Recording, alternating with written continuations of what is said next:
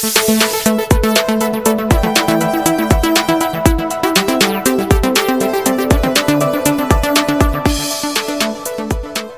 and welcome to the next episode of Unmet Need. I am your host, Jeff Smith. And today we have a special treat that David Shaw, our guest from episode 10, has agreed to spend some more time with us to specifically talk about small company patent litigation. This is an important topic that we need to understand better. So, David, thanks for making time again, and I'll turn it over to you. Oh, thanks, Jeff. Like, like a bad penny. keep keep showing up. um, but ha- happy to be back. I apparently had so much fun last time that I that I got thinking about other stuff that that might be helpful in some ways to to your audience. So so we came up with this idea together about chatting a little bit about small company litigation and specifically um, small medtech company litigation. That's certainly what I focused on, and there may be there may be insights that are specific to medtech that may not translate into IT, but we'll see where we go. So I had a I had a few thoughts that I wanted to share.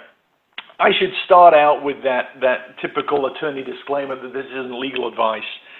Um, but having said that, I hope I can provide some insights that that will give uh, some folks pause and something to think about and maybe change some of the things that they're doing if they are in these small companies and have uh, litigation in their future. Unfortunately, but uh, it, seems to be part of the journey when a little company is built, succeeds, and really has settled on something that materially improves patient lives and patient outcomes that invariably value comes with that, and as a result, competition comes with it.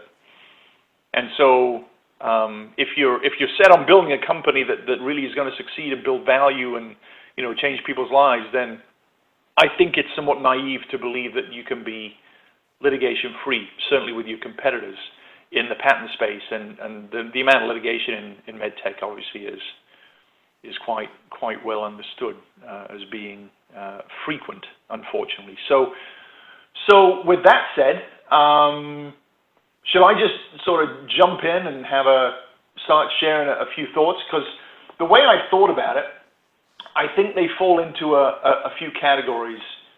One is communications, one is people, one is documents, and then one is substance. And, and uh, the substance, I'm focused on, you know, actual considerations that, that companies should take into account when thinking about the various different levers to pull when defending litigation and some of the tools in the patent offices and some of the tools abroad and how those pieces go together. So, should I just jump in, Jeff? Or? Yeah, I like that framework for the discussion communications, people, documents, and substance. And these are all themes that you have seen emerge or that are, that are consistently present in in medtech company litigation? Yeah, big big buckets of stuff okay, um, that sort buckets. of fit into those buckets. But but there there are certain issues that fall within those buckets that crop up time and time and time again that cause issues, and so that's that's why I wanted to, to touch on.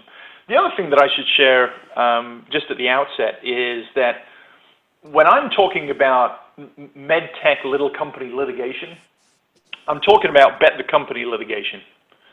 Okay, when you're a little company, typically with one product or one line of products, and you get into a fight with you, with a competitor over your patents, if you own the patents and you are trying to stop the competitor from copying what you are doing, it is bet the company in the perspective that if you fail, you've essentially sent the signal to the marketplace and acquirers that you are unable to protect the only technology you have. So it's bet the hmm. company in the sense that if you fail to enforce the patents and fail to stop the one of the or f- fail to effectively use that, that meaningful protection to actually protect your company, then your value will be significantly reduced. And you, I've, I've seen this in my career. Um, we'd, we'd win a patent fight, put out a press release, and we'd gain a billion dollars in a day because the market understands wow. the value of being able to protect your product. If you do not own the patents, you are now in a patent fight and patent litigation with a company that owns the patents and you are the defendant.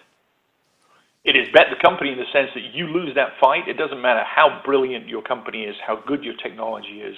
If you fight the fight all the way and lose, um, then again you are materially impacted, if not shut down. And so it is, it is in that context that, that this conversation sort of rests. So I thought it was, I thought it was worth saying that. And then there's one, there's one other final initial caveat, and it's this. And I think I may have mentioned this when we when we chatted last time, but it's it's that litigation certainly is not not to be celebrated. It's a tool for sure, but my goodness, if you can win the market without fighting, what a what a great way to succeed. Um, the ways of doing that is a different podcast, and I, am not going to be I'm not going to be on number twelve. This one is focused on you know not not how to avoid litigation. It is what do you do when litigation is foreseeable? How do you prepare for it? What do you need to keep in mind? And then how do you actually fight it? And, and hopefully um, prevail in a way that your company survives and potentially builds real value. Um, so with that in mind, why don't we why don't we jump into the to the first one? And the first one I had was um, was communications. And the first one I want to put under that is the attorney-client privilege, the scintillating edge of your seat topic of attorney-client privilege. Um, we're not going to get into, you know, a lecture on what the attorney-client privilege is, other than it is a tool that, that companies can use effectively to prevent communications about patents, IP, competitors from being discoverable in litigation. And there's a you know, it, what you need to understand about it is um, it is commonly misunderstood and commonly not used appropriately. So the first thing, what's the benefit of it? The benefit of it is if you have a series of communications that you want to make sure are appropriately protected from discovery, then make sure you talk with your attorney about how to use the attorney-client privilege to help you do that. And when it's done correctly, when there's litigation, there's discovery, and you have to turn over a bunch of information to the other side. Probably everybody knows that. But you don't have to turn over material that is appropriately protected by the attorney-client privilege, among other things. I'm just talking about the privilege right now. And so, so what's the problem with that? First, people don't really understand what it is. Second, they don't really use it correctly. When I have had a number of CEOs, no criticism, but, but when they find out about, the privilege, all of a sudden they, they think everything is privileged. They just put privilege on everything with the, the assumption that everything is going to be protected from discovery and this is great and I can hide everything. And that just is not how it works. if, if, if a company takes that approach, then it isn't effective. But there is an insidious side to the privilege. And that's really what I want to focus on today. Here's the insidious side of it. So if the privilege is, is, is appropriately used to protect communications between the client the CEO, the board, and its attorneys, or members of the, the, the team and the attorneys, then those communications will not see the light of day in litigation unless the company decides that it is in its best interests to waive the privilege. If the privilege is waived, then all of the communications that otherwise would be protected by the privilege are then subject to discovery. And there are various limitations about that that we don't need to go into right now. But the point is that a communication that is protected by the privilege, when viewed several years down the road in the heat of litigation, the company might say, wow, I, I need to defend myself now by talking about what the lawyers said by talking about the defenses we thought about, by talking about the conversations we had that otherwise wouldn't be subject to discovery. Okay. Right.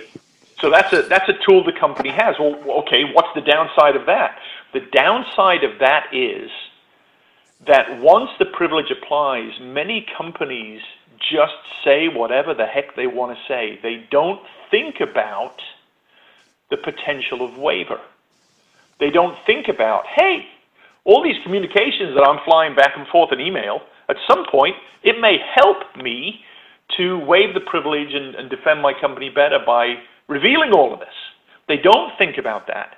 And so as a result, they almost take the privilege as license to say things in their right mind they might not otherwise say if they knew it was subject to discovery. So they get very comfortable with the fact that, oh, this is not going to see the light of day. So how does that play out? It plays out in the following way. It means that as a result of the way in which the privilege was used to protect communications that otherwise are appropriately protected, the company, as a practical matter, cannot waive privilege, even if it wanted to. Because if it were to waive the privilege, then all of these communications come out that could be devastating to the picture that the company is trying to otherwise paint about how it thinks about its competitors, how it thinks about its products, how it thinks about patents. And so the, the dangerous side of the privilege is that companies can paint themselves into a corner by almost getting too lackadaisical about how they are communicating in a privileged context. That makes that's sense. The, that, yeah, that's the real insight that I wanted to share that I've seen so many companies not understand until it's sort of too late when you're in litigation and then you go and look at how the privilege was being used to protect whatever communications were going on.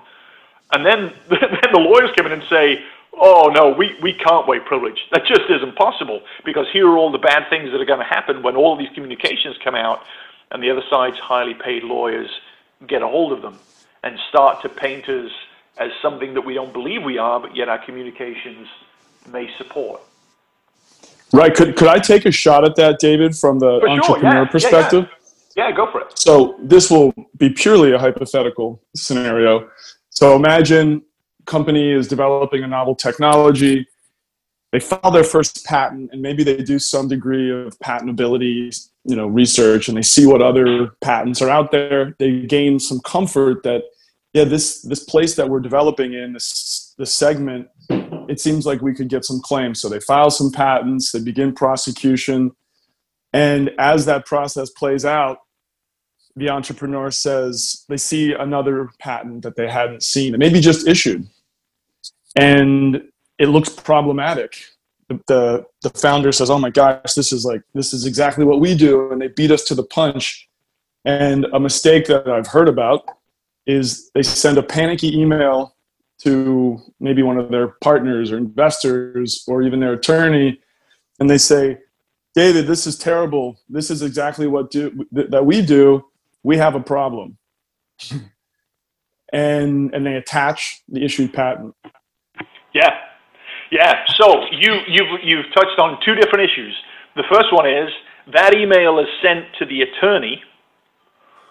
Um, that normally would be privileged, but if there is a waiver of privilege where that email would be responsive and relevant to the fight that is underway, well, that's the kind of email you don't want to come out especially if you are trying to waive privilege to defend against something called willfulness. Willfulness in patent law essentially is you, you not only infringe it, but you willfully infringe it. You sort of knew what you were doing, you intended to do it, you, you didn't do the things that normally prudent companies do, and you found willful, which means that your damages could be trebled. If you have to pay 100 million, now you're going to pay 300 million you might have to pay the other side's attorney fees. It may get into the mix for injunction. You know, willfulness is a is an interesting area that that there's always a discussion about whether to waive privilege to to defend against it, and your email would not be helpful in that context. But the other issue you you touched on is one that I was going to touch on later, but let me talk about it now. That email doesn't go to the attorney. It goes to the executive staff, or it comes from the executive staff to the CEO or the CEO sends it to the board. None of that's privileged. Mm-hmm. And that, that touches on a couple of things.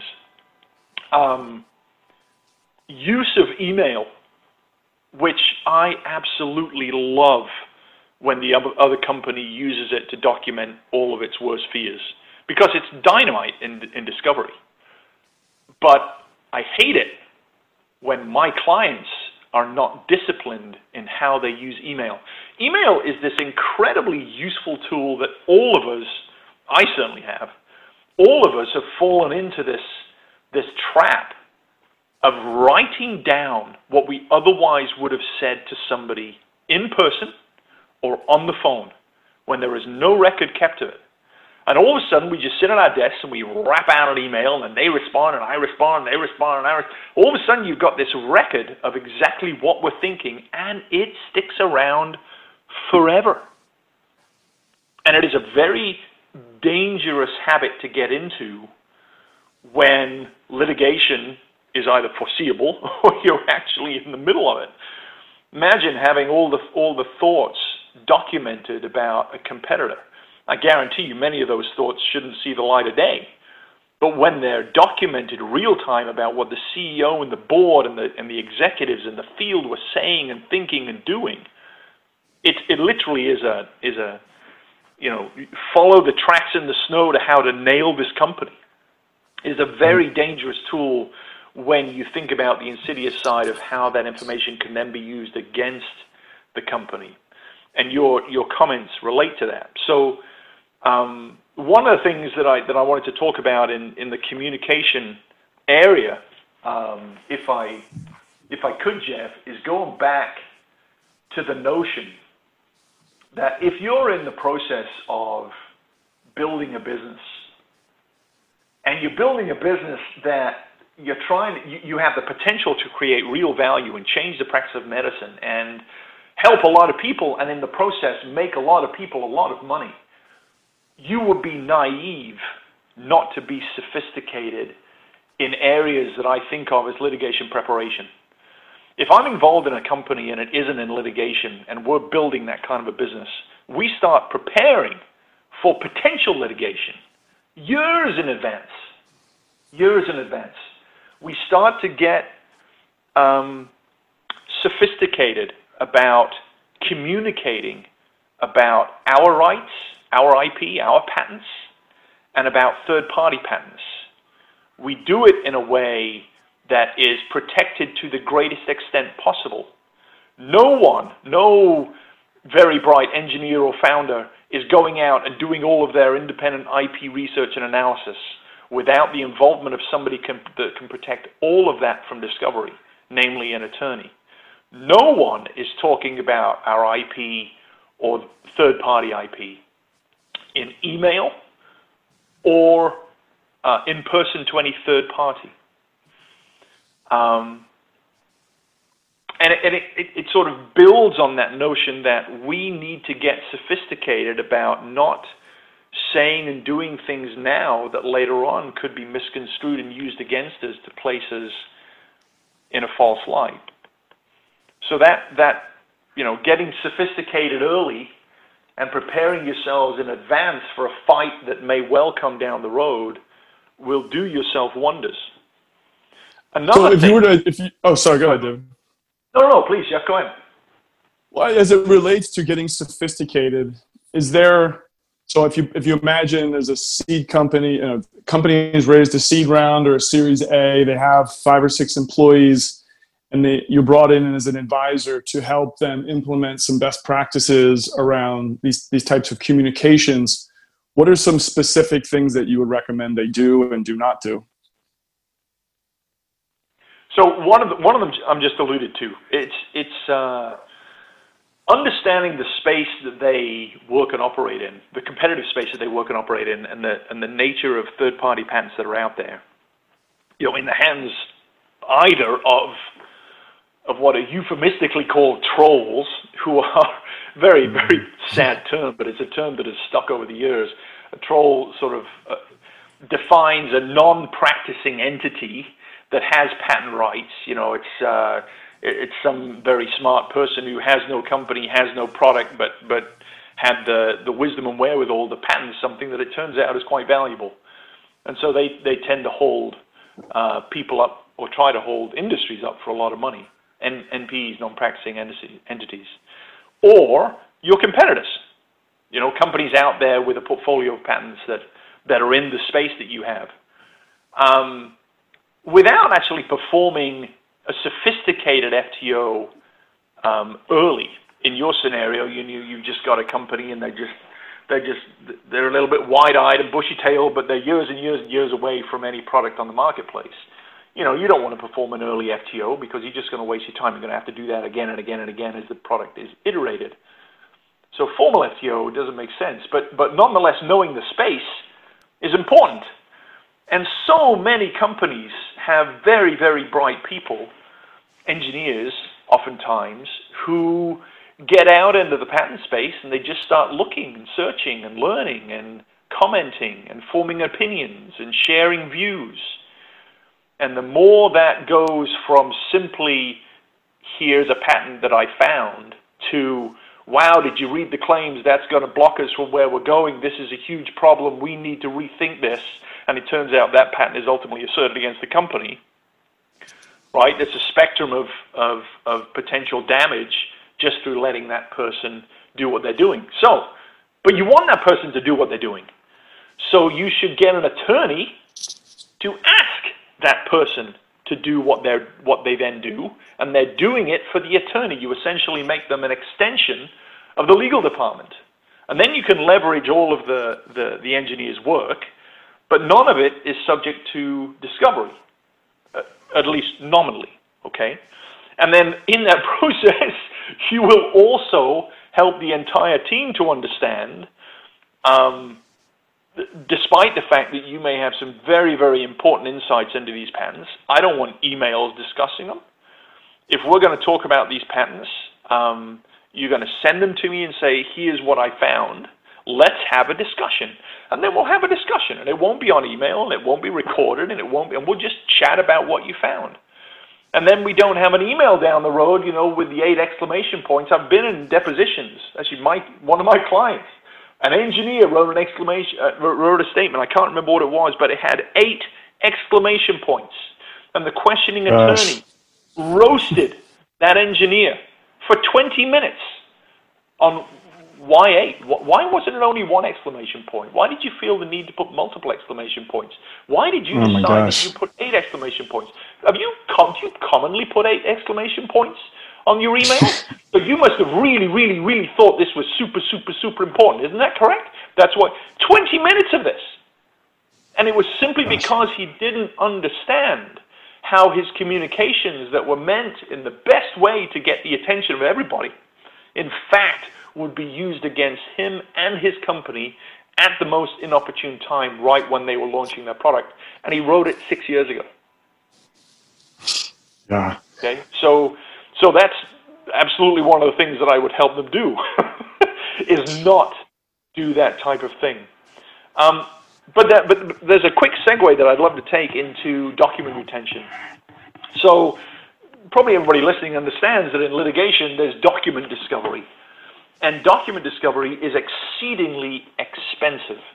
If you have a company that has very few documents, then that litigation will be a fraction of what you otherwise would spend for a company that has hundreds of thousands or potentially even millions of documents.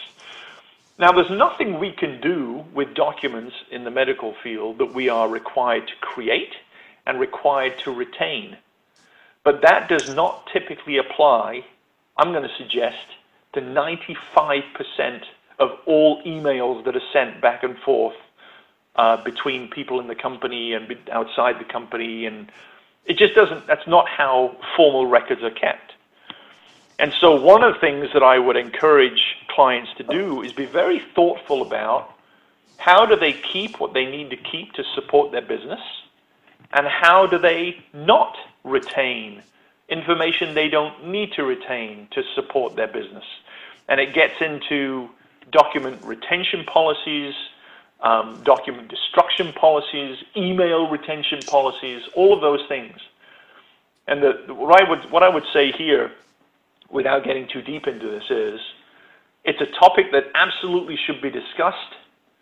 Um, your counsel should guide you through it carefully to make sure that if one is to be adopted, that it is adopted appropriately, that it is adopted when the company is not under a duty to retain all communications, and that duty can kick in before an actual litigation is filed. There are there are detailed rules uh, on when a company ha has to start retaining information. And then once it's adopted, let's say you adopt some sort of document retention policy that that um, discards things after a certain period of time. You can't forget that it's there. You know, five, six, seven years later, it's just been operating in the background, and all of a sudden the duty of a company changes. You can't just forget it's there. You've got to make sure that it's front and center, and the folks who need to know, mainly the attorneys, do in fact know, so they can help the company understand when it would be appropriate to to address that issue. So that's that's closely related to this all this email stuff as well. If the Could I ask one question on that, David? Yeah, for sure. You can ask whatever you want. So imagine, so imagine a startup. They they decide to get their website, and now they have their email address. You know, David at newco.com. I think uh, looking at the market share for new companies, the Google G Suite product has become very competitive with the traditional Microsoft 360 Outlook.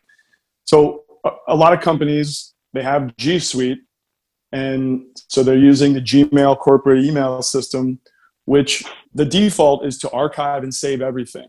Like it's not like you push the delete button, you archive it. And so one year, two year, three years into the, the journey, they've saved every single file, every email that has went back and forth. And then if they're using the G Suite Drive, which is you know the cloud storage for their computers, all their files are on G Suite and then all the collaborative you know word processing powerpoint excel. And there's really not an incentive to ever delete anything because the storage capacity is so high and so cheap. So if you just focus on email specifically i'm, I'm really curious about the, the concept because of document retention policies but more specifically document destruction and email destruction what are some best practices that you could share um, yeah, so so don't keep everything. the best practice.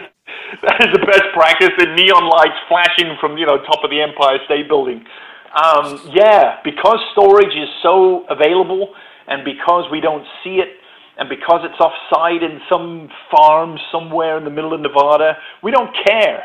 We just leave it there. But I guarantee you, when the company gets a bill for seven and eight hundred thousand dollars in two months, and they go, "What the hell are we spending that money on?" And they go, "Well, you ended up saving eight years worth of emails, and we have to produce, we have to go through all of those to find out what's relevant, search them, produce them, you know, uh, Bates number them, catalog them, review them, understand, take the privilege stuff." When you have that volume of information that that is potentially relevant has to be searched, and then a lot of it has to be produced to the other side. It is incredibly expensive, and so the companies that that understandably aren't conscious of the volume of information that they are saving are setting themselves up for a massively expensive and potentially dangerous headache down the road in litigation when not only do they have the expense of producing it all, but it turns out that innocuous statements that never, nobody ever thought would be retained never see the light of day, all of a sudden are exhibit numbers two, three, and four at trial in front of the jury, and people are going, what, yeah. Why did I say that, first of all? And why in God's name did we keep it? Right. So well, that's what's so interesting to me is there's the, the email is just the trail of these conversations of every fear and thought, free form, excessive use of exclamation points. So just the, the ability for something to be discovered at all is, I think, that one of the first points I never considered. And then even if you have a great policy and you're following this type of advice where if you see a patent or something that is of issue or concern, you have, you know, you just send it, David, thought this would be interesting. Let's discuss even if you follow all the, the right rules, just the sheer volume of documents and emails that you have saved could lead to very costly discovery. Oh, for uh, sure. if and when sure. there is litigation. That's interesting. Yep. Yep. And so most look, a lot of a lot of folks listening to this will understand that. If, if they've gone through litigation, they absolutely will understand it. But nonetheless, a lot of folks are not so sophisticated in understanding what what tools they can use to manage it. So, at a minimum, I would say go to your legal counsel and start talking to them about how do we control the volume of information we are retaining, especially when a lot of it is simply irrelevant to the information we need to run our business and comply with our obligations to retain. That's that's that's where I would leave yeah. that, Jeff. Um, have you ever encountered one, the Google Vault product? In, I, I have not. And remember, I, I live in a cave, so I am very tech unsavvy. but ho- hopefully, one of, one of your other guests may know about that. Hey, there is there is one other very quick point that I want to make on communication. Then I need to turn because I'm already burning a bunch of time. It's on diligence. So here's the context: little medical company uh, has done some searching of third-party patents, needs to raise money. The finances come in, the VCs, the private equities, the corporate partners come in, and they want to do diligence on the company. And one of the things they want to do is diligence in IP. Okay. Well, there's no way that communication can be privileged because the privilege hmm. is between client and attorney. My client is the company that is being diligenced. I have no relationship with the entity that is performing diligence on my company. And so, so the only thing I want to say about this is ask the questions when you go into diligence about how you prevent to the greatest extent possible the disclosure of information that in litigation could come back to haunt you. And there are, there are definitely ways of doing that um, in terms of, of engaging with partners to do the full diligence they need without creating this paper trail that will then come out later in litigation if you happen to get into the litigation with the company that owned the patents that you were defending in diligence. Folks, I have seen, and it blows my mind when this happens, in diligence, because they're so focused on raising the money, they create these memos, these 10 and 20 and 30 and 40 and 50 page memos about all of this third party IP. You know, let's, let's say it's, it's from one or two companies that they then share with pride and give to all of the people who are trying to decide whether to put money in to the company. And oftentimes, neither the company nor the VC that is doing the diligence understands the damage that approach can do to their investment four or five years down the road when, the, when those patents are litigated against the company that they are trying to invest in. It is, it is beyond foolish, in my view, to take that approach, but I have seen it on, on a few occasions where it just made no sense to me. So, how does it um, work if the if the company has a NDA with the potential investor? Is that discoverable still? Oh, sure. As is the NDA. See, that what's discoverable you know, Jeff, this is this is this is a common misunderstanding. People say, "Well, well, but that but that was confidential. That that that's not supposed to be produced in the litigation." And and the answer is, first of all, you're absolutely right. It was confidential, and it remains confidential, which is why it is going to be produced in the litigation only to the other company's attorneys. The other company can't see your confidential communications but the other company's attorneys will see all of them. And it's the attorneys that you want to prevent from getting the information in discovery because they're the guys who are paid $1,500 an hour to destroy the company you are trying to build.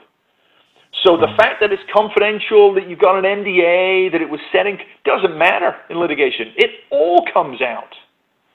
So your only shield to discovery there are various techniques for saying, oh, this is the, the requests are too broad and it's, you know, it's not relevant. But your only true shields in discovery are the privilege and, and really relevance. And even relevance is, is a bit, a bit off, is a, is a bit weak of a defense. But you can imagine if you were having, you know, a, a tiff with the DOJ, for example, um, that wouldn't be relevant to a patent litigation. Maybe. I guess it depends on the facts. Um, but yeah, confidential communications all come out in litigation. And and if a company is engaged, that, go ahead. Go ahead. go ahead. Sorry. oh, please, Jeff. No, I just think what's so actionable about this is, you know, you're you start off, you're pitching all these investors, you get to two or three, maybe there's even a term sheet, and now they're in this diligence phase where you just want, you know, to close the round. The the opportunity to really have a, give a positive signal to your you know potential investor with such a savvy question it's mr investor mrs investor how can we discuss ip and how can i as the founder support your ip diligence in a way that it's going to protect you as a potential shareholder to the greatest extent possible should there be litigation. And I think if I was an investor, one, they probably don't hear that as often, and it shows a degree of sophistication that would be a very good signal, I think.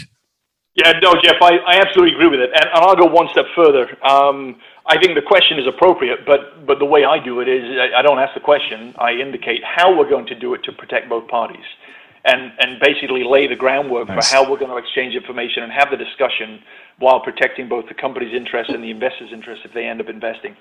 Um, but yeah, you're right. Much better. So much so better. Let me. Uh, can I can I shift topics now to people? Please. So here's the here's the big one that I that I think I wanted to touch on here, and it comes down to um, hiring the right counsel hiring the right litigation, litigation counsel and, and counsel for your company to get you through what might well be um, the biggest risk to your future success that, that you have ever experienced. I've been involved with a number of companies where, you know, in moments of candor, um, the, the executive team sort of look at each other and go, how is this even possible? You know, we're doing so great, things are so great, we're helping so many people, and all of a sudden, the future of our company is completely out of our hands and beyond our control, and we turn it over to a team that we don't know. And it happens all the time. My biggest observation in terms of, of problems that companies have in this area set aside for a moment who the right counsel is. I'll, I'll comment on that in a second.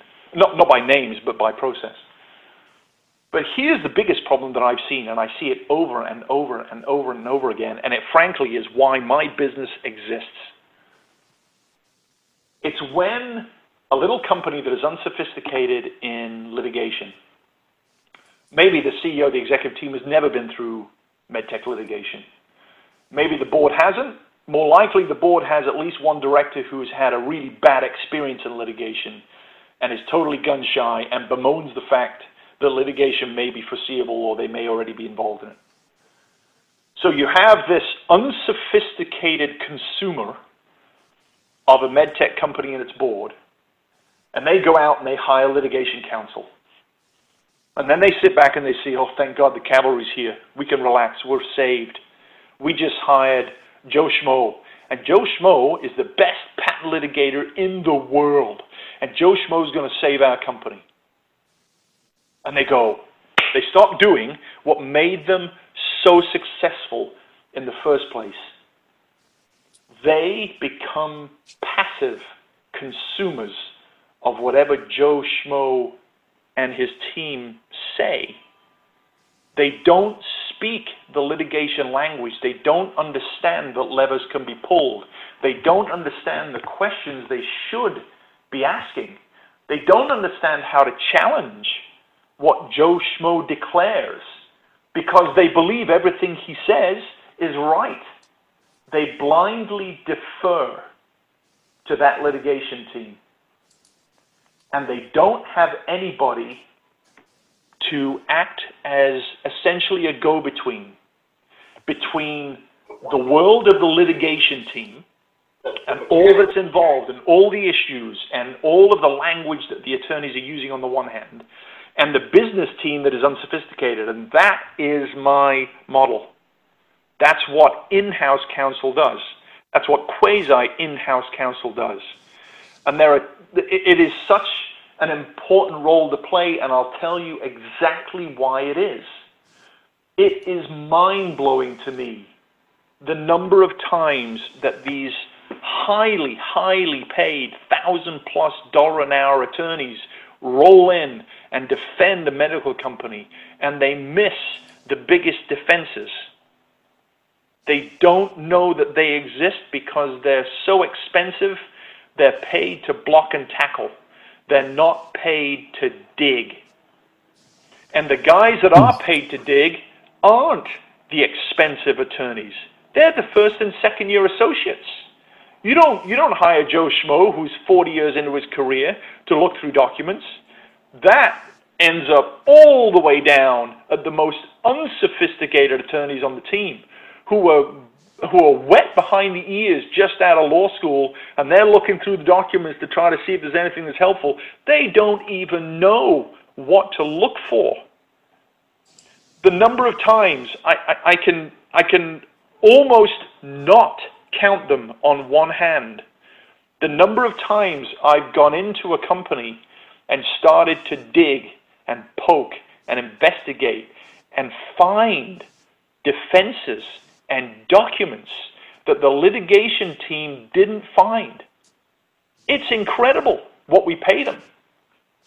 But it's in large part because of the way in which litigation firms are structured. The brightest people and the best minds are so expensive that they don't do the foundational work on which the case depends, oftentimes. They, they sort of eat what's put on their plate from the guys lower down the totem pole. And as a result, they miss stuff. And the biggest mistake that I think medtech companies make, if you, if you follow my line of reasoning, is this. They assume that these litigators are not human. And they are. And they make mistakes. And the problem is that when that litigation team makes mistakes and they miss things and they don't defend the company with all the available defenses that are available, guess what happens? That litigation team gets paid and they move on to their next client. Mm. But unfortunately for their client, that company fails as a result of the mistakes they make. And the company may never know that the mistakes were made because they don't know how to, in a sophisticated manner, consume what the litigation team is providing to them. And so that's why being critical consumers of what the litigation team is doing is imperative to making sure that company is defended in the best way possible. And then you have then you've got two different varieties of in-house counsel. You've got an in-house counsel who says, "Well, I've hired the best guys, and I'm going to sort of manage the process, and but I'm going to I'm going to I'm going to let them do their job." And what that's called is hope. You sort of hope the team you hired is going to do what they're supposed to do because if they don't do what they're supposed to do, they're still going to get paid, but your company fails. And then you've got the class of in-house counsel, and I am blown away about how rare this really is, where they, they literally get dirty. They roll up their sleeves. They go into the trenches. They look at the documents. They understand the nitty gritty defenses and create tension in the team by asking the questions and sometimes the very tough questions and then you get two types of litigators. You get litigators who go, well, who is this guy asking me questions? I'm like Joe Schmo. I don't get questioned. And then you get the other litigators who go, wow, yeah, this is going to make us better. Welcome the team. And so if you come full circle now, hiring the right litigator for your company, to me, means three things. Let me see if I can remember more. The first is that they are at the top of their game when you've got to bet the company litigation, you better have a very good team.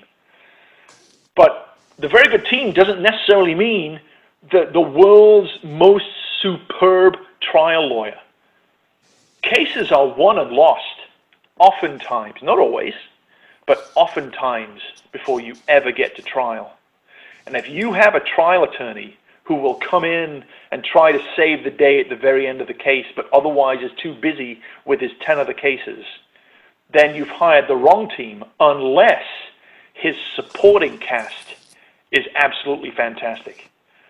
So when I hire a team, I don't look for necessarily the world's best litigator. What I look for is the team that is most well versed and most capable in all levels of the team who will represent the company. The second thing is there had better be a rapport between the company's CEO and the lead litigator. Because that CEO is about to turn over his baby to someone he may not know, and if he does not have a rapport and a relationship with that lead attorney, when things get stressful, it is going to be a nightmare. That to me is really, really important. It comes down to the human dynamic again. You need to be able to work well with the team that you hire. If there's not a mutual trust, if there's not a mutual respect, it's not going to be a fun journey. It, it may succeed, but it's not going to be a fun journey, and it may well fail because trust starts to be eroded when it most matters to try to, to try to maintain it. The third thing I look for is a team that is not of the mindset that sort of says, hey guys, we're good. We don't want any input. We just want to come in and do our thing. And, and if that's the approach that they take, sort of like the, the not invented here approach, um, mm-hmm. I've seen enough bad representations from teams like that that I think it's a mistake to go down that road. And it's that kind of a team that says, heck, if you've got ideas, input, come on in, challenge, think with us, add to the to the product, and it, it, it makes for an exceedingly powerful end product when you're able to work with the litigators who have to do their job, and you are able to make them better through the dynamic tension I'm talking about by not always taking what they say as a given. Um, that's that's how I think about it, and it's it, it's such an it's such an important part of the whole process, and you see it time and time again. Um, when when companies that are sort of you know deer in the headlights, oh my God, we got we got to go hire somebody to save the day, and then they just stop doing what they've done so well to build the company to this point by continuing to challenge and be creative and be um, uh, uh, what's the word proactive in terms of getting ahead of the problem. They just turn the keys to the to the castle over to the litigators and say save us, and it's it's a it's it's a disaster waiting to happen. Um, by the way, yeah, I mean, how how often, David? Go ahead. How often, when when there's litigation, so let's say the company has gotten they've made some progress you know where someone cares enough to to litigate and maybe they've used a law firm for their financing documents employee matters just good general counsel how often when litigation arises does that firm and board of directors choose to use the same corporate counsel and, and maybe their litigating litigation team or versus how often do you see you know venture backed companies go out and get a specific specialized litigation counsel uh, so it's a question I can't answer, Jeff, because it's it's a it's a, an an empirical question. I, I just don't know the numbers. But what I can tell you is this: when a big litigation is involved, it is obviously a huge potential profit center for any law firm. And so, if you're a law firm and you see this this issue sort of brewing, you absolutely will throw your hat in the ring because you want the business. What I do know is a lot of decisions on counsel are made through almost inertia. Well, hire the guy you know you know, uh, they're around the corner. Oh, we're comfortable with them. Oh, they've been involved with us for a few years. They know us. So now they're the right team for this project as well. Yeah, I don't. I don't think so. They may be. Hmm. They may be. But don't just knee jerk in the hiring of counsel. Put yourself in a position where now you're riding the wrong horse, and then you realize it two months in, two two years into the litigation, and have to switch. Um, the other thing that that I think uh, folks may overlook sometimes and underestimate is the extent to which the court in which the litigation is pending may influence choice of counsel. Um, there are some courts in the country where, you know, I would I would always want somebody who is known to the judge, seen him before, maybe maybe is in the same circles, uh, you know, is respected, has won before, the judge likes him. I don't think that's always important. I really don't. But in some courts and some judges, I do. And sometimes I think that that factor is is is overlooked as well. Um, but there's another point in this, and, and this this to me is equally as important as hiring the right counsel shame on any medtech company that gets surprised by being sued. And I, am not saying, well, you know, geez, I, I thought they were going to sue us, but I didn't think they were going to sue us now. I'm not talking about the timing, surprise on the timing. I'm talking about the surprise of being sued. Hmm. We have enough tools at our disposal today, search tools, online tools. You can figure out pretty efficiently and quickly what patents are out there that might cause you a problem. And once you do that, litigations oftentimes are set up for success many years in advance. If you're sitting and you're developing a business and you are developing into a landscape that is owned in large part by a company that is already established, and you have a better mousetrap, boy, you, you bet your bottom dollar that other company is going to come after you at some point. And so knowing what their patents are, what the issues are, what the potential defenses are. In fact, the way I put it, Jeff, is if I'm involved in a company sufficiently in advance of the time that any litigation ultimately occurs, I want to know that competitive portfolio better, it, equally as well, but I want to know it better than the company that owns the rights. I want to know what its strengths are. I want to know what its weaknesses are. I want to know how I'm going to challenge it. I want to know how I'm going to put the pieces together and set the chessboard so that by the time they say, oh, we need to sue that company, that my client, by the time that other company figures out that it's time to do it, I already know what they're going to do, how they're going to come after us, and what we're going to defend with.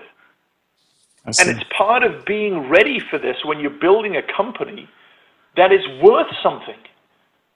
It is such a shame, and I've seen it time and again where little companies they they sort they sort of knew that it was sort of coming, you know, and they had somebody sort of looking at it, and, and they they pushed around some papers on it, but they didn't get sophisticated about it until the lawsuit has been served, and they go, okay, all right, what what are we going to do? And so look at each other and go, well, we got we to hire somebody. Good God, you should already know exactly what you're going to do. If you are serious about protecting the value that you have created, and that's you know, that's the other part of, of what I end up doing and end up enjoying. When you get when you come into a company it's somewhat raw and the chess piece, the chessboard has no pieces on it, and you get to put your pieces on the board and the other side's pieces on the board, and the other side doesn't even know it's playing chess yet. It's fantastic. yeah. Because then you anticipate all the moves they're going to make, and they play right into your hand. And I've seen that before, and it works wonders. But it involves an investment of effort and time and money before the litigation ever occurs. And you know what? Maybe it never does. And so companies say, well, maybe I don't need to do that. Well, believe me, they have second thoughts when it when it happens. So and is the is the first step of that process, David, doing a thorough freedom to operate, the FTO that you mentioned? So, so it is, but so uh, FTO is thrown around and used in, in a lot of different ways. So FTO means freedom to operate. I guess everybody probably knows that. Freedom to operate is is typically a formal analysis of of okay, my product is you know almost final. I got all the bells and whistles on it. Now I need to do a bunch of searches uh, to figure out whether various features are covered and whether the combination is covered and so on and so forth. And it's it's it's usually a, a, a formal exercise that is done shortly before a launch, maybe a little bit earlier, depending on the time frame associated with the development and when the pieces are fixed, um, to make sure that there are no glaring issues. FTOs can be quite complicated, they can be quite simple. If you do an FTO search and you don't find anything in your field, you're the first mover into a field, well, then all, I'm, all that I'm talking about doesn't really matter.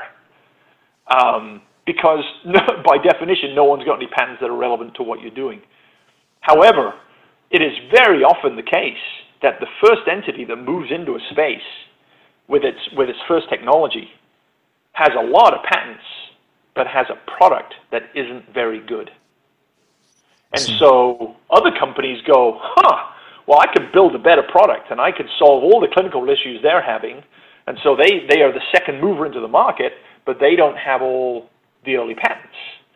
and that is a, you know, the, the rest is history. The number of lawsuits that have occurred over that kind of a situation where the second mover has the better product and the first mover has the patents but has, has a crap product, um, you could you could fill an encyclopedia with them. Um, so the way in which the, what I'm talking about is you may not have done a formal FTO, but you've already done landscape searches and you've already figured out the company or companies that have the relevant patents in your space. And you've already sort of been through them to get an idea of, oh no, I, you know, 80% of them I don't even care about, but there's 20% of them I do. 10% of them I just want to watch, want to see how they prosecute them, want to see where they go. 10% of them, you know, I need to read them again because that's a little too close for comfort. And then I got a couple of them I really need to start having a conversation with a company about um, potential design around. Or, hey, why do we need to put that in? In which case we knock out this portfolio. Or if we're going to put it in, we should do a validity search and make sure that we've got an answer for those patents. And if you've been through several rounds of diligence for fundraisings, you must know the patents that you always talk about. And it's those patents that I'm talking about. You might as well assume you are going to be sued on them. What do you do day one, two, three, four? What are your defenses? What else do you want to find out? What evidence internally to your company do you want to create to help defend against those patents that you keep talking about? Don't just assume it isn't going to happen. Don't just assume you're going to be bought before those patents are ever asserted don't assume the future is bright and rosy when you sort of already know if you were honest with yourself that yeah you know we got a we got a problem with those and we, we just we just sort of hope we don't have to face them. It's not a strategy. It's not a strategy. There's a there's a new zealand saying sweet as. Do you, do you know do you know what that means? Sweet no. as.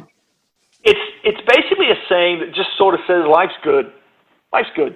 Sweet as and there was a there was a massive uh, earthquake in New Zealand. Uh, I don't know, five or six years ago, and I was actually down there. I was I was heading out in a boat down to uh, several archipelagos between between New Zealand and and uh, Antarctica for about a month.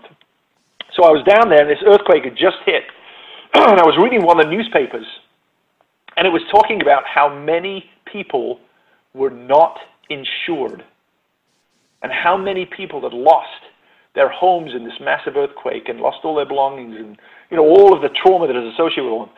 And the, the saying that stuck out to me was, "Sweet as is not a strategy. Sweet as is not a way of protecting what you have." And it is exactly the same in medtech. Simply hoping that everything will work out great is not a way of protecting the value you're building when you have a bus that you see coming down the road, but you think it's much further away from you than it is. And unfortunately, you're sitting on an armchair in the middle of the road and you're going to get run over. Yeah. You've got to get more sophisticated in this area. And I think more med companies might well save a lot of money in litigation if they did that just a little earlier. So anyway, I've sort of flayed that horse. Any, any, anything else to talk about on that one? No, I mean, I think, you know, we, we set out to discuss communications. I think that was extremely helpful.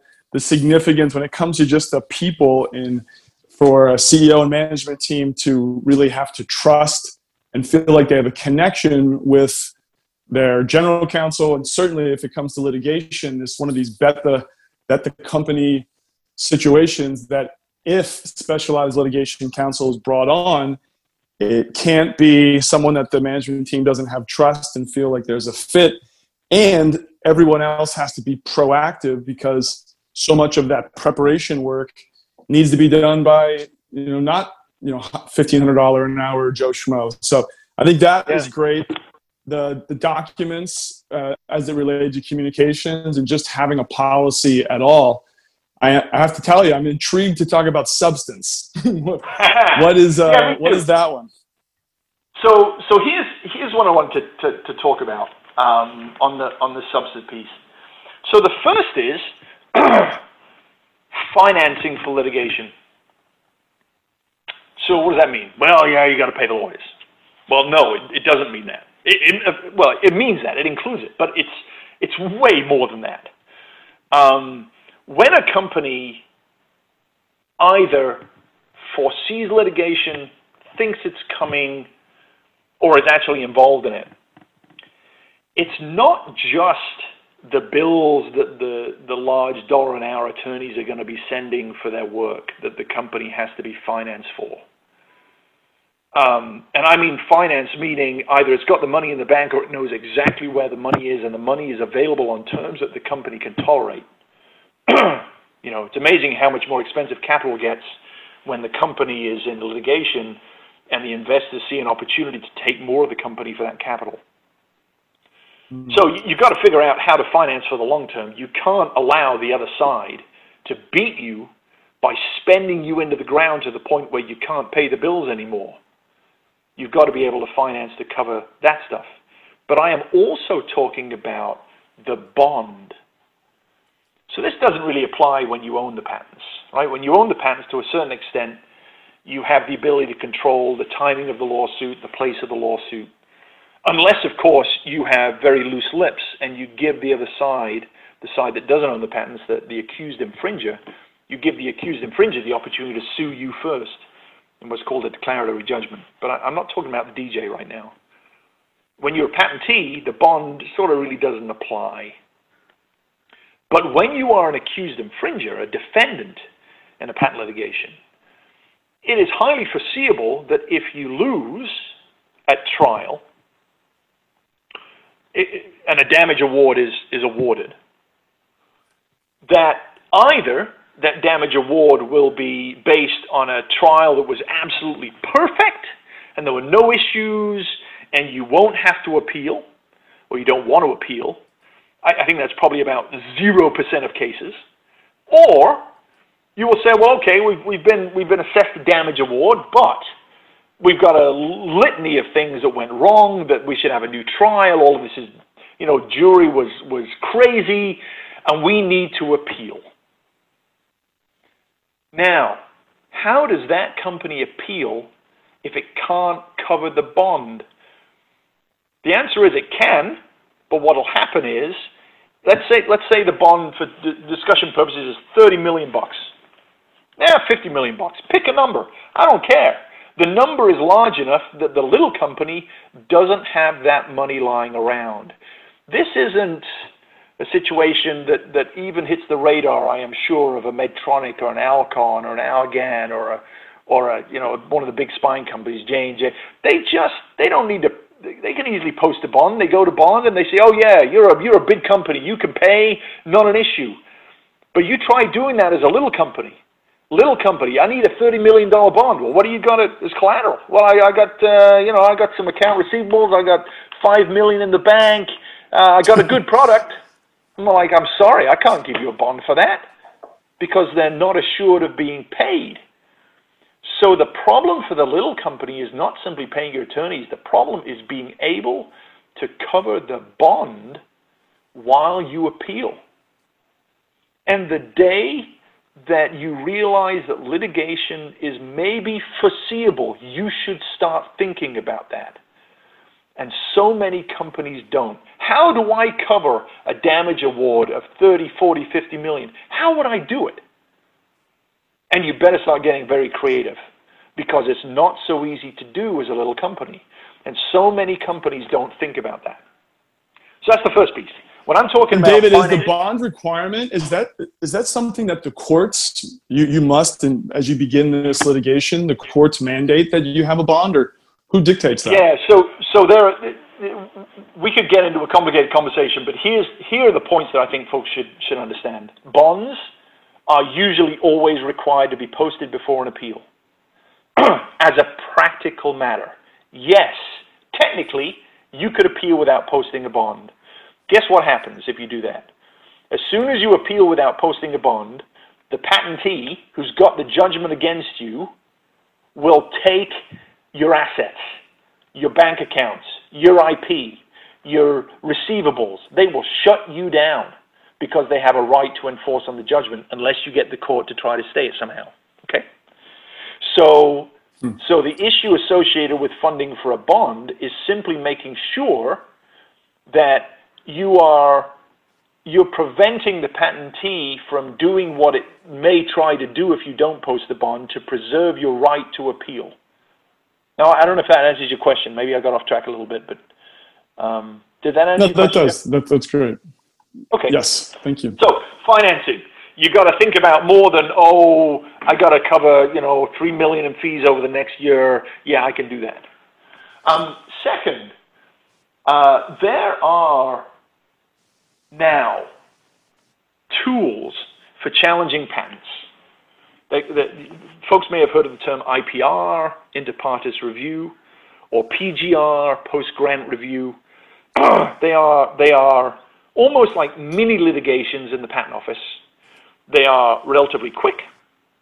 They are relatively inexpensive compared to a full-on court litigation. And in my view, they are overused. When you tell a business company, well, you know, we've got a, we've been sued on these patents, we may have a jury trial in two and a half years, it's going to cost you $10 million to defend, there may be this multi, multi-million dollar defense uh, uh, verdict against you, and then we'd appeal, and or, or we could go to the patent office and file an IPR. Oh my God, let's file an IPR. That sounds great. And to me, it, it really is a little bit of a siren song in the following sense. And my, my point here is not to say don't file IPRs. IPRs have been a wonderful tool that a lot of people have used with great success. But there are some really, um, there are some real serious drawbacks to them if you, if you don't, if you're not a sophisticated consumer of what an IPR is, what it does, what it can't do, and how things may end up for you. So I, I just wanted to hit four of them super, super quick. First, uh, PGR, post-grant review, is some, it, this, this first point doesn't apply to PGRs, but PGRs are much more limited. And I don't want to get into an IPR versus a PGR. Ask your counsel what they are. But you as a business team need to be asking the following questions. So first, um, what can I challenge in an IPR? The answer is you can challenge with prior art. 102 anticipation, 103 obviousness, prior art, that's it. Can't challenge on any of the defects in the patent. Inventorship, written description, enablement. You can't challenge on inequitable conduct, fraud in the patent office. You can't challenge if your best defense is we don't infringe this patent. But if you construe this patent so broadly to, to cover what we have, well, then your patent must be invalid for these reasons. You can't present that defense either. Infringement has nothing to do with the IPR. The way in which patents are judged in an IPR is almost in a sterile environment. You take the claim, you take the piece of prior art, you argue about whether the piece of prior art invalidates the claim, and that's it. There is no context, no story. And oftentimes, the best defense for the company is to tell the story. What's going on? Why don't we infringe? How can you how can you say we infringe while still having a valid claim? The the interplay between those two doesn't match. And oh, by the way, these guys, you know, lied to the patent office and on and on and on, and they didn't have enough written description and all of this. You can't do any of that in an IPR. And so you've got to very quickly decide, unless you are playing the, the game in a more sophisticated way by seeing the bus when it's way down the road and have the conversation early on about whether or not you want to IPR it before the litigation sort of comes to your doorstep. You've got to decide where do I tell my best story? Sometimes, if the prior art is so dang good, IPRs could make a great path. But sometimes, no. And, and just so you know, I personally, in representing three dozen companies, have yet to file a single IPR because of the other risks that I'm about to talk about. So the next one is estoppel. Now, what does that mean? Here's what estoppel means. When you, if you want to challenge 30 claims of a patent in an IPR, it is highly likely that the first few claims that you challenge, you've got the best prior art out there. It reads directly on it. The prior, what they did was they patented an invention that, occur- that existed 20 years ago, those claims are clearly invalid. But then they have these, some of these other claims, and as you go further down the claims, claim 20 and 25 and 30, they start to add features that, you know, they're, they're not in that reference. They're, they're, not, they're not what's called anticipated. Now I've got to find some other references, and now I've got to put together an obviousness argument. And it would have been obvious, yeah, no, nobody did what the, this patent says to do, but you know, it would have been obvious to do it. And then it turns out that, that there's another feature that they added, and all of a sudden you need three references. I've actually seen somebody file an IPR with four references attacking a single claim. I think that is insane. And here's hmm. why. If the IPR is declared, if it's instituted, if the patent office says, you know what, we need to take a look at this patent. Thank you very much, little medical company, for drawing this to our attention. We're going to take this patent and take a real close look at it. If the patent office disagrees with you on any claim that you challenge, you have no further prior art defenses to that claim in future litigation. You cannot make the same arguments you lost on in the patent office. You cannot make arguments on other prior art that you could have drawn to the attention of the patent office but chose not to. Once you pull that IPR trigger, you had better win. Because if you don't, and you then get sued on a claim that you lost on in the IPR, oftentimes companies have no defense other than non infringement. And if you infringe that claim and your only hope was validity, you might as well pull your checkbook out. So, folks need to understand the full scope of the risk associated with this principle of estoppel. And they should be asking their counsel very tough questions about how's this going to play out? What claims do we challenge? What's the risk of not challenging some claims? What's the risk of not bringing the prior art in? What's the risk if the patent office disagrees with us? How are we going to defend those claims in litigation? Do we infringe? There's a whole litany of questions that they should be asking, and oftentimes they go, "Oh, IPR is cheaper? Yeah, let's do that." It's interesting. One so of the one of the common things is as as an expert patent litigator, you know, if you have if you have a, a, a, very clear case, as you kind of, I'm, I'm using the wrong word, but if you're going to win because it is so clearly that you are right, there's still a risk that you could lose because of savvy litigators on the other side. But one of the things I just thought of is when it comes to communication, the attorney client privilege, while beneficial in suppressing information and discovery, the overuse of it limits your optionality where it could actually benefit you.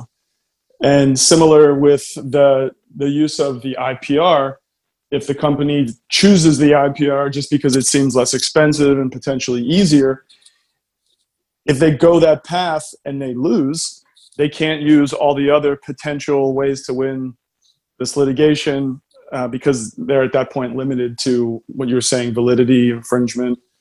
Uh, is that is that true? Is it is it the optionality that you were looking for when you come in to help companies with these litigations? Is that an important requirement for you, or something that you need?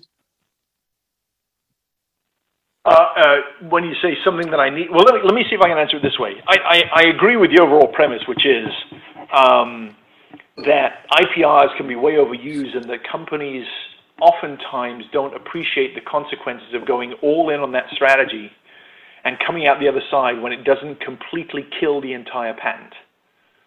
And I, am not, I'm not saying it's not worth um, rolling the dice. If, if the company, for whatever reason, decides that that's what it chooses to do, my only point is I would hope that company goes in with its eyes open and doesn't lose the IPR on at least some claims, and then turns to its counsel and goes, "Oh, gee, guys, so so what do we do now?" And they go, "Well, there's very little we can do at this point." It might cause right. a different decision making process. And my other point is that in no way, shape, or form should any company ever decide on the IPR path simply because it's cheaper. That, that is foolish in my mind when you start thinking about the longer term consequences of an IPR that doesn't go quite so well. Um, when I when I hear about you know some companies going, oh well, we, just got sued on ten patents and we've we've IPR'd them all. yeah, okay. Uh, if you think you're going to knock out 10 patents and every claim, uh, good luck. Because if you don't, if you don't, you've just killed your company.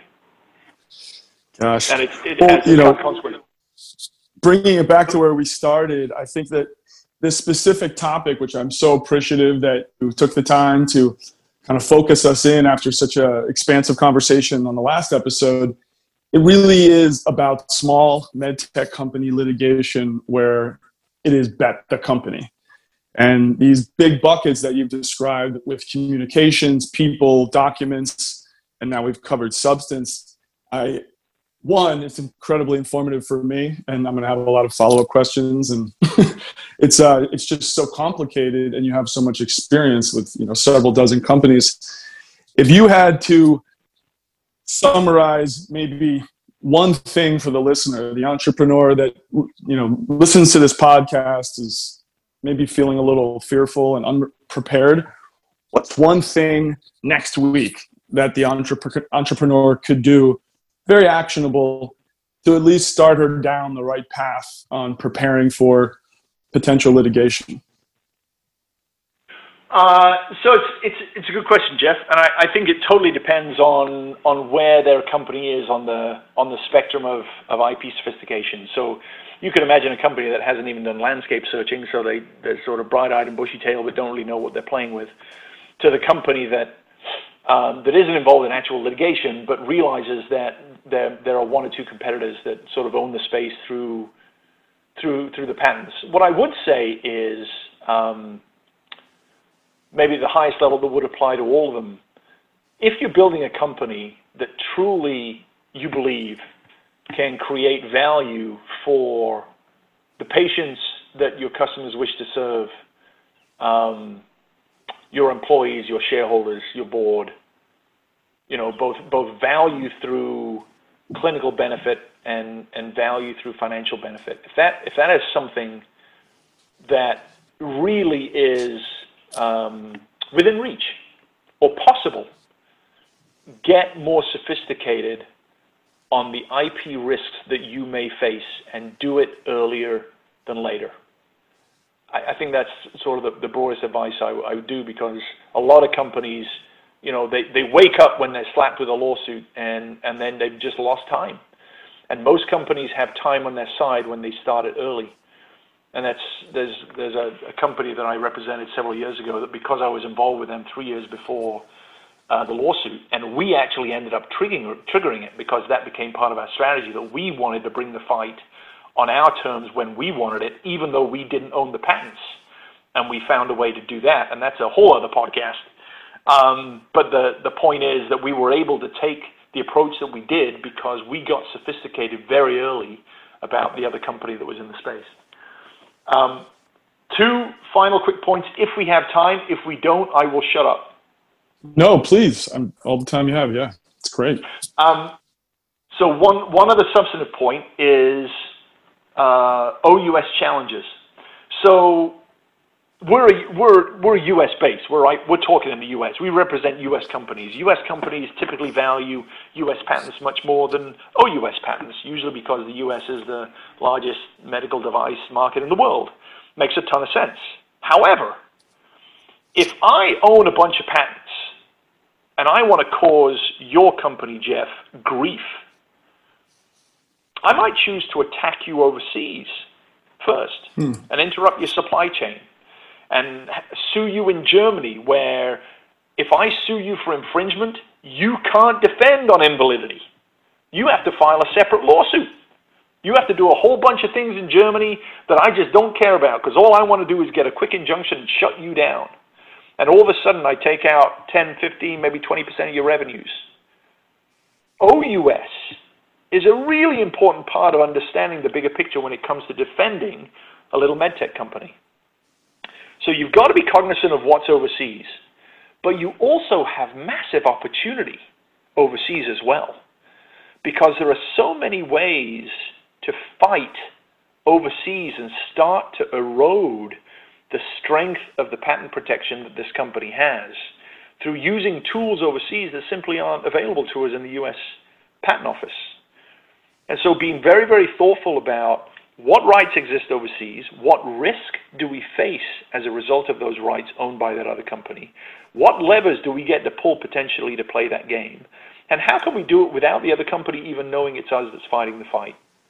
And there are ways of doing uh, that that are very effective, actually, that, that I've used with, with some success.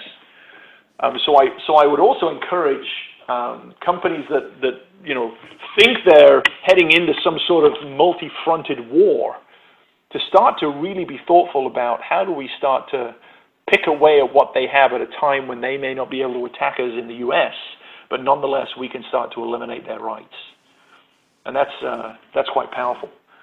And then um, the final point that I wanted to share is, you know, it's a it's it's a fluffy point. how I think about it. But here's here's what I would say to well, here's what I have said to all my CEOs, but I'd certainly say to any CEO I worked with. You have to find a way to get off the litigation roller coaster. Litigation is going to have the highest highs. You file a motion you really care about, you win, it's great, it's fantastic and you're just as high as can be. Oh, I put a press release out, and, and then you know what? Two weeks later, you lose the motion, and it's the lowest of lows. And what do, what do you mean we had to? And it just is soul destroying when you don't live in this world. And my best advice mm. to the business team is get off that roller coaster. Understand you're going to have highs and you're going to have lows. Understand that you might think you can win it all, and you likely won't. Understand you will think you will lose it all, and you likely won't. And so rather than riding the roller coaster and, and looking for the extreme results, if you're winning, find a way to get out at the right time where you preserve your win without risking that win. If you're losing, have faith that there will be an opportunity to turn the tide. It is a rare, rare case where that doesn't happen. And so set yourself up to take advantage of that opportunity. I've seen companies litigate and they thought they were going to win everything and they lost it all. They snatched the proverbial defeat out of the jaws of victory and it was because they got so arrogant, so strongly believing that they just couldn't put a foot wrong that they lost what they were trying to achieve. And I've seen little companies come out the other side because they had stamina and the belief and the wherewithal to weather the storm and just keep fighting. And so if there's a way to take that, you know, very, very tough uh, experience, set of experiences over multiple years, and it's a very expensive one, and almost just focus on what matters and hire the best people that you trust to do the job that needs doing, then I think you will sleep better at night in the end. By the way, that's where my, my business name comes from Turnstone Consulting. Somebody told me once, David, man, you don't leave any stone unturned. that's why I, I call it Turnstone. But anyway, I don't know. Oh, thanks for sharing that. I, was, I always wondered that. Well, so in, in wrapping up, we won't go to the vault because you were gracious enough to do that in the last episode. And I do want to preface this by saying David is incredibly busy and has not, we haven't even discussed what I'm about to ask, but you were kind enough to include your contact information in the show notes of the last episode. If I'm an entrepreneur and my head's spinning right now, and I got this, I must say, I am, and that last bit on the international piece, it, it does have my head spinning. Um, and, and, and the only like rational conclusion I could reach is I need to get a hold of David Shaw. How should I reach you? And do you have capacity to take on clients? And how does that process work? Um, I, I, I do I do and I don't. So I think it totally depends on the life cycle of the clients that I'm representing. Um, there's a there's a case that I'm involved in right now that's going to trial in a few months. And so, for example, if if they had a trial coming up in March, well, then the answer will be no. I just can't. But um, the good news is that over the years, my clients usually exit. They will sell, they will IPO, um, and they will find an exit for um, their shareholders, et cetera, et cetera. So when that happens, I do not stay on to work for the acquirer or the much larger company. I will go back and take on a new smaller client. So I have I have quite frequent turnover for a very good reason um, because we have seen it through to the point where the company has succeeded. Once the company succeeded and navigated the shoals of that, that IP present, they don't need me anymore, and and I can I can go on and work for other companies who who do need me. So. Um, so there's always that, that potential to, to work for, for new clients, and I would welcome it. Um, how to get a hold of me? Um, my email is a mouthful. I don't know if you posted it, Jeff. D, D Shaw at Monterey Advisors. It's just an old email I've used. Monterey Advisors doesn't even exist anymore, but it's an email that I've used because everybody knows me by that. MontereyAdvisors.com or cell is 408-390-8329. Those are probably the two ways. Um, Excellent. Well, yeah, please. Any, any final thoughts? Yeah, one final thought. So, so I'm gonna I'm gonna ask myself a question from the from the vault. David, I'm gonna try to channel you, Jeff. David, yes. uh, if you had a book to recommend for medtech CEOs before they go into litigation, what would you recommend? Sun Tzu's The Art of War. No question. Read it. The lessons in Sun Tzu's The Art of War are what we've just been talking about. Um, there are so, so many parallels. Choose your battles. Know when and how to fight and when not to. Timing is everything. Know yourself. Know your strengths and weaknesses. Know the enemy. Right? Better to win without fighting if you can. On and on and on and on. All of the lessons, not, not all, but the vast majority of lessons that you can learn from Sun Tzu apply directly to medtech patent litigation, especially in bet the company litigation where the company's back is against the wall. So that's that's how I would wrap things up. Well, I can't think of a better place to to leave it with. Uh, let me say that again. Well, I can't think of a better way to end the episode. David, you've been extremely generous with your time. I think this is going to help a lot of people. Thanks so much for being on Unmet Need. Uh, it's, it's a pleasure, Jeff. Thank you very much